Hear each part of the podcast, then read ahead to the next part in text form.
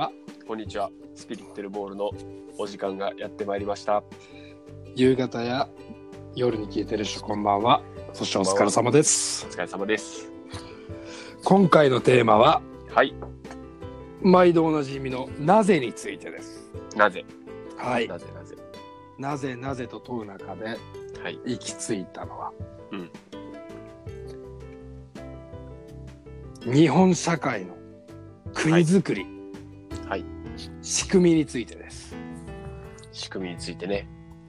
なぜだろう？なぜこの人はこの仕事をしてるんだろう？ん。うまあそう思う人は少ないと思うんですけどうんうんコンビニとかうん。うん。またはレストランはい。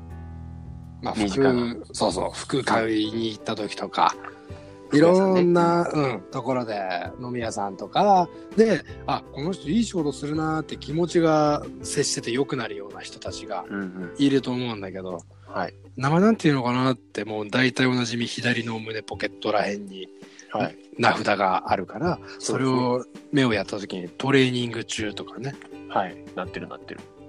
なってる人とかいるじゃん。うん。まあ、別にそれがマネージャーでも店長でもあそっかって思うかもしれないけど、はいだけどその人たちになるまでに実はこの世の中に仕組みがあるんだよっていう悲しい現実うん。があってはい。そこに感情がなぜ入ってしまうかというのははい。先輩たちがよく言う社会は理不尽だとかはいはい。世の中は不平等であるとかはい。努力は培われないことが普通に起きてしまう世のなんだろう現代だとかはい。なんか悲しいな先輩たちってうんうん。俺らがもっと目指したく夢が広がるようなコメントをしてほしいなって間違いない。思う裏側に、はい。やはり30歳を超えてそれなりの社会の中で役職を任されるような地位に立ってきて見えたことと気づきがはい。これ仕組みあるよねうん。山本太郎じゃないけどはい。政治的な視点から見ても共通してるのが、うんもっとその人のこう個人はい。個性を含むなんだろうキャラクターを生かした世の中づくりをしていったらいいんじゃないかなってスピリッテルボールとしては思っていると。そうやね。そういうのを認められる、認められやすい世の中っていうかね。なんかあんの？そういうこと。うーん、まあそういうことで言えば、まあさっき言われたみたいなね、まあ身近なそういうコンビニの店員さんとか、うん。うん、まあレストランの店員さんとかってね、うん、うん、やっぱこう、自然とこう、利用してる中でも、お、なんか違うぞと。うん、動き方とかもすごいテキパキしてて、ものすごく効率がいいじゃないかと。うん。うん、まあ思うような人たちとかそういう方たちをねもっとこうなんていうのかねそんな法律に縛られないで法律とか仕組みに、うん、そういうのを本当評価させてもらえるようにそういう社会になればいいなっていうのはあります。それは何金の流れを変えろって言ってんの？うーんまあ金の流れをねいや金の流れを変えるというか、まあ、個人を、さっき亮が言ったみたいに個人をもっとねあの主張しできるしやすい。そういうのを認めてもらえる世の中、言いにくいもんね。うん、になってほしいなと思うね。やっぱり出る杭は打たれるとか。そう。それを胸張ってね。いやあいつはマジですげえんすよここがあって。お互いがまあ認め合ったりとか。若い人の力が必要な時代だからね、今だ。うん特にこの100年を遡ってももう、戦争やってる以来の若者の力が必要な時代になってきてるな。そうやね、うん、確かに戦争の話で言うと、まあ、もっと若い子たちが必要とされてたけどさ。今なんかもっとね、人。権も、うん。人権もこう、もっと守られててさ、うん。うん、もっといいじゃないかと、自由にそんなん表現したって。便利な時代でねいろんなものがあってうん、頑張ればまあまあの給料はもらえてそチャンスいっぱいあるじゃんとう。うん。でもそんな中で邪魔してるのか、うん。まあ、邪魔してるというか、まあ、今のその社会とか、うん、うん、風潮なんじゃないかなとは思うけど。で風潮がはい。なぜそういう思いに皆さんをさしてしまうのかっていうとうん。仕組みが操作してるんじゃないかな社会の仕組みがってことやね。そういうことうん。それをさっき言ってたのかなうんうんうん。そうやね。もう少し詳しくて言うとどうなんの？うん。その社会、今の社会のこと？うんまあその上から辿っていくやっぱ今のそのねマネージャーとかその自分のいる立場より上の年代の人たちはうんやっぱその自分がそうしてきたからっていうのもあるんだと思うね。はいうん、なかなかやっぱそれをじゃああいつだけ特別にとかっていうのをなかなかやっぱこう認められない。勇気がいるもんね人を認めるにも何か主張するにもうん。そう。でもどこかでやっぱそれ変わらないと。ねうんうん。やっぱその仕組みって絶対変わらないし、うん、自分がこうしてきたからってやっぱ押し付けるのは良くないのかなと。まあ、そうですね。押し付けるのは良くないっていうのはまあもちろん、うん、みんなも分かってることやけど、うん、なかなか気づかないうちにそういう出る杭は、ね、打たれるじゃないけど、ちょっとこうね、嫉妬心とかがやっぱ芽生えるのかなと。うん、その社会がなかなか崩れない。うん。うん。っていう感じはしてます。社会がなかなか崩れないうん。そういう感覚じゃない。大きい。でも、どうなんかね、なんかその成長をやっぱしてる会社っていうか、大きい会社、今こう、来てる会社とかっていうのは、結構やっぱその辺が自由やから、うん、っていうのも感じるね、確かに。うん。そう。それがやっぱどんどんどんどん増えていけばさ、うん、もっとこう、日本の社会も良くなるんじゃないかなと。でも若者が多い会社ってうん。サービスいいかもしれないけどうん。結構高かったり雑な面があったりそうやね。安い代わりにええみたいなことも許せちゃったり うん。そういう会社がどんどん増えてくっていうことだよなうん、まあ、そのなんか、なんていうのかね。やっぱ若い分さ、もう常識外れすぎて、えーってやっぱそのびっくりするところももちろんあってさ、うん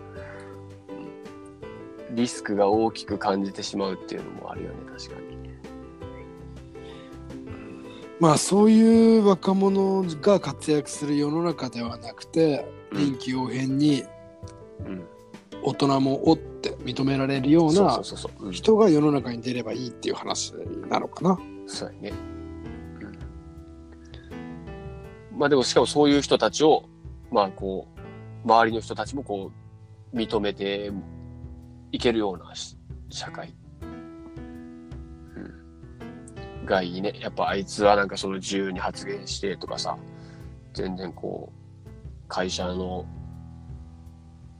なんつうの、規律にそぐわないとか言って、そんなんして言われる筋合いもなければさ、そういうのをちゃんとこう認めてあげれるような社会がいいです。希望。それは基準で言ったらどんなことで言ってるの？例えば。うーんとね、うーん、まあその、なんていうのかな。まあマニュアルはもちろんどんな会社にも存在しててさ、うん。うん。まあ最低限こういうことはしましょうっていうのはわかる。まあ就業規則にも書いてあるしな。うん。ただやっぱそれを、あの、例えばその決められたマニュアルではないようなこと。うーんと、なんでしょうかね。例えば5時にまで、5時までが定時だけど、4時半で帰りたいですと。うん。まあ、ちゃんとその理由はもちろんちゃんと説明する。4時半に、までに5時までの仕事をちゃんと終わらせるから、今日はちょっと用事があるんで4時半に帰ってもいいですかっていうのを。うん。うん。まあそういうのを安易にこう認めてもらえるような。うんうん。社会っていうかな。そういうのをさ、認めた場合、給料どうなる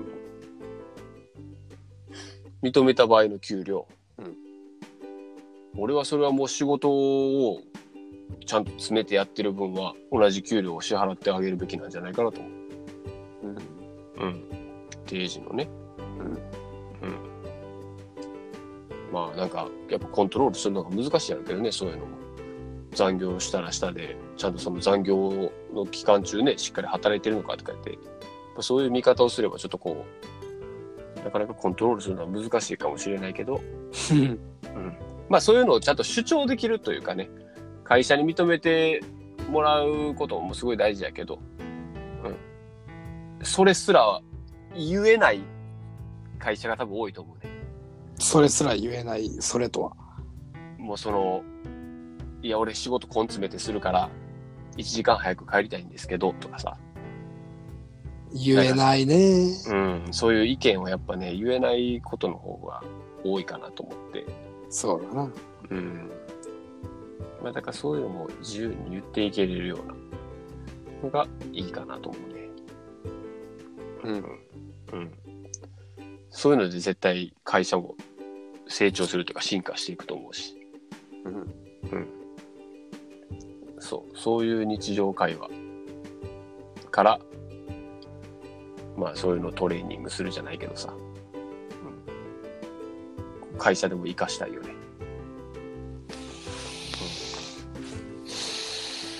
うん、と思ってますけど。まあ自分の考えとか思いをその場で口にできるような雰囲気っていうのは大切だけど、うん。それにどれだけの価値があるのかなっていうところで、金銭的な負担がのしかかってくるのは会社だったり社長だったり役員だったりが、うん。ね、株主を含め過去に稼いだ金をさ、そこに投資したりもするわけだからね。そうやね。うん。まあその日暮らしだったり毎月毎月の給与でとりあえず生きてるやつらを含めうん。必死こいて働いてる家族連れのサラリーマンももっと意識改革は必要だろうなって俺は今思ったね聞いてて。うん。うん。どこまでの基準でって言われたら、うん最低限自営業で食ってこうって思うぐらいうん。うん。思いだけでいいよまずは。うんだけど思った分動かないきゃ意味ないでしょ。そうやね。こう思いました。でどうすんの？ってなるじゃん。うん。でこれやりました結果的にはって来るからうん。うん。それを繰り返して自営業の気持ち最低限持って日常生活も送れるようになればうん。会社全体はおのずとボトムアップされるだろうなってうん。そうなれば社会全体は変わらざるを得ないからうん。というのは今世の中に超優秀層だけ金もらってそいつらの税金を高めようみたいなさ、よくわかんないことをやってたじゃんうん。1年ぐらい前かな、でもあれってかなり特定されるからね職業もうん。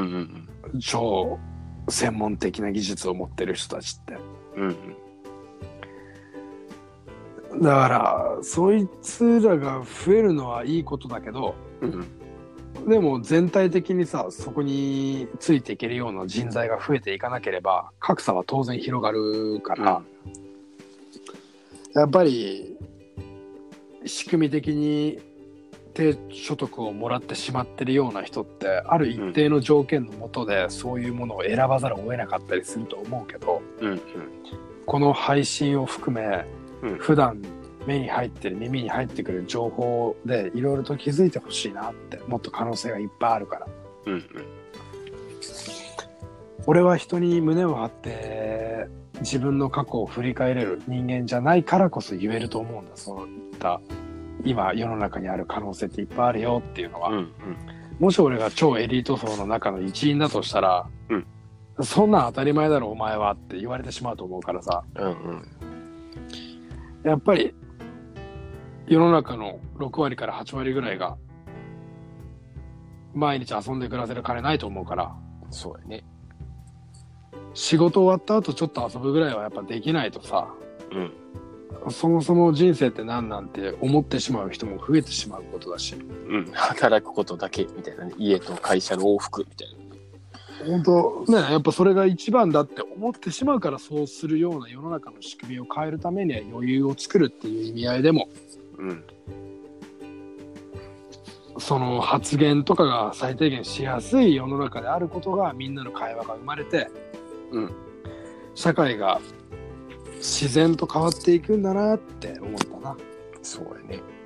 そのやっぱ我慢せずにやっぱ発言できるような環境があれば、ちょっとはやっぱ仕事に行きたくねえなとか言って思う気持ちも、うん、和らぐと思うしね。そうだね柔らくなそれは。うん。まあどういうふうにしたら柔らかくかとかはまあ次回とかねそのまた今度で話すことにして時間がそろそろ来てしまっていますのでそうですね。はい、はい。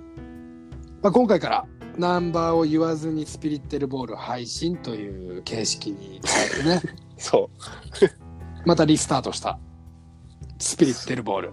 そうやね。この頃はもう配信ばっかりでツイッターからのお誘いとかは一旦止めてるんだけどもうん。この収録自体は皆さん聞くことができるのではい。最後まで聞いてくださった皆さん今後ともよろしくお願いします、ありがとうございます。よろしくお願いします。そしてこれをきっかけに皆さんの周りにいる人たちと会話を彩らせてスピリッテルボールに参加できるような準備を整えてご参加くださいはい。じゃあ今回は以上でありがとうございましたありがとうございました。また次回です。はいよー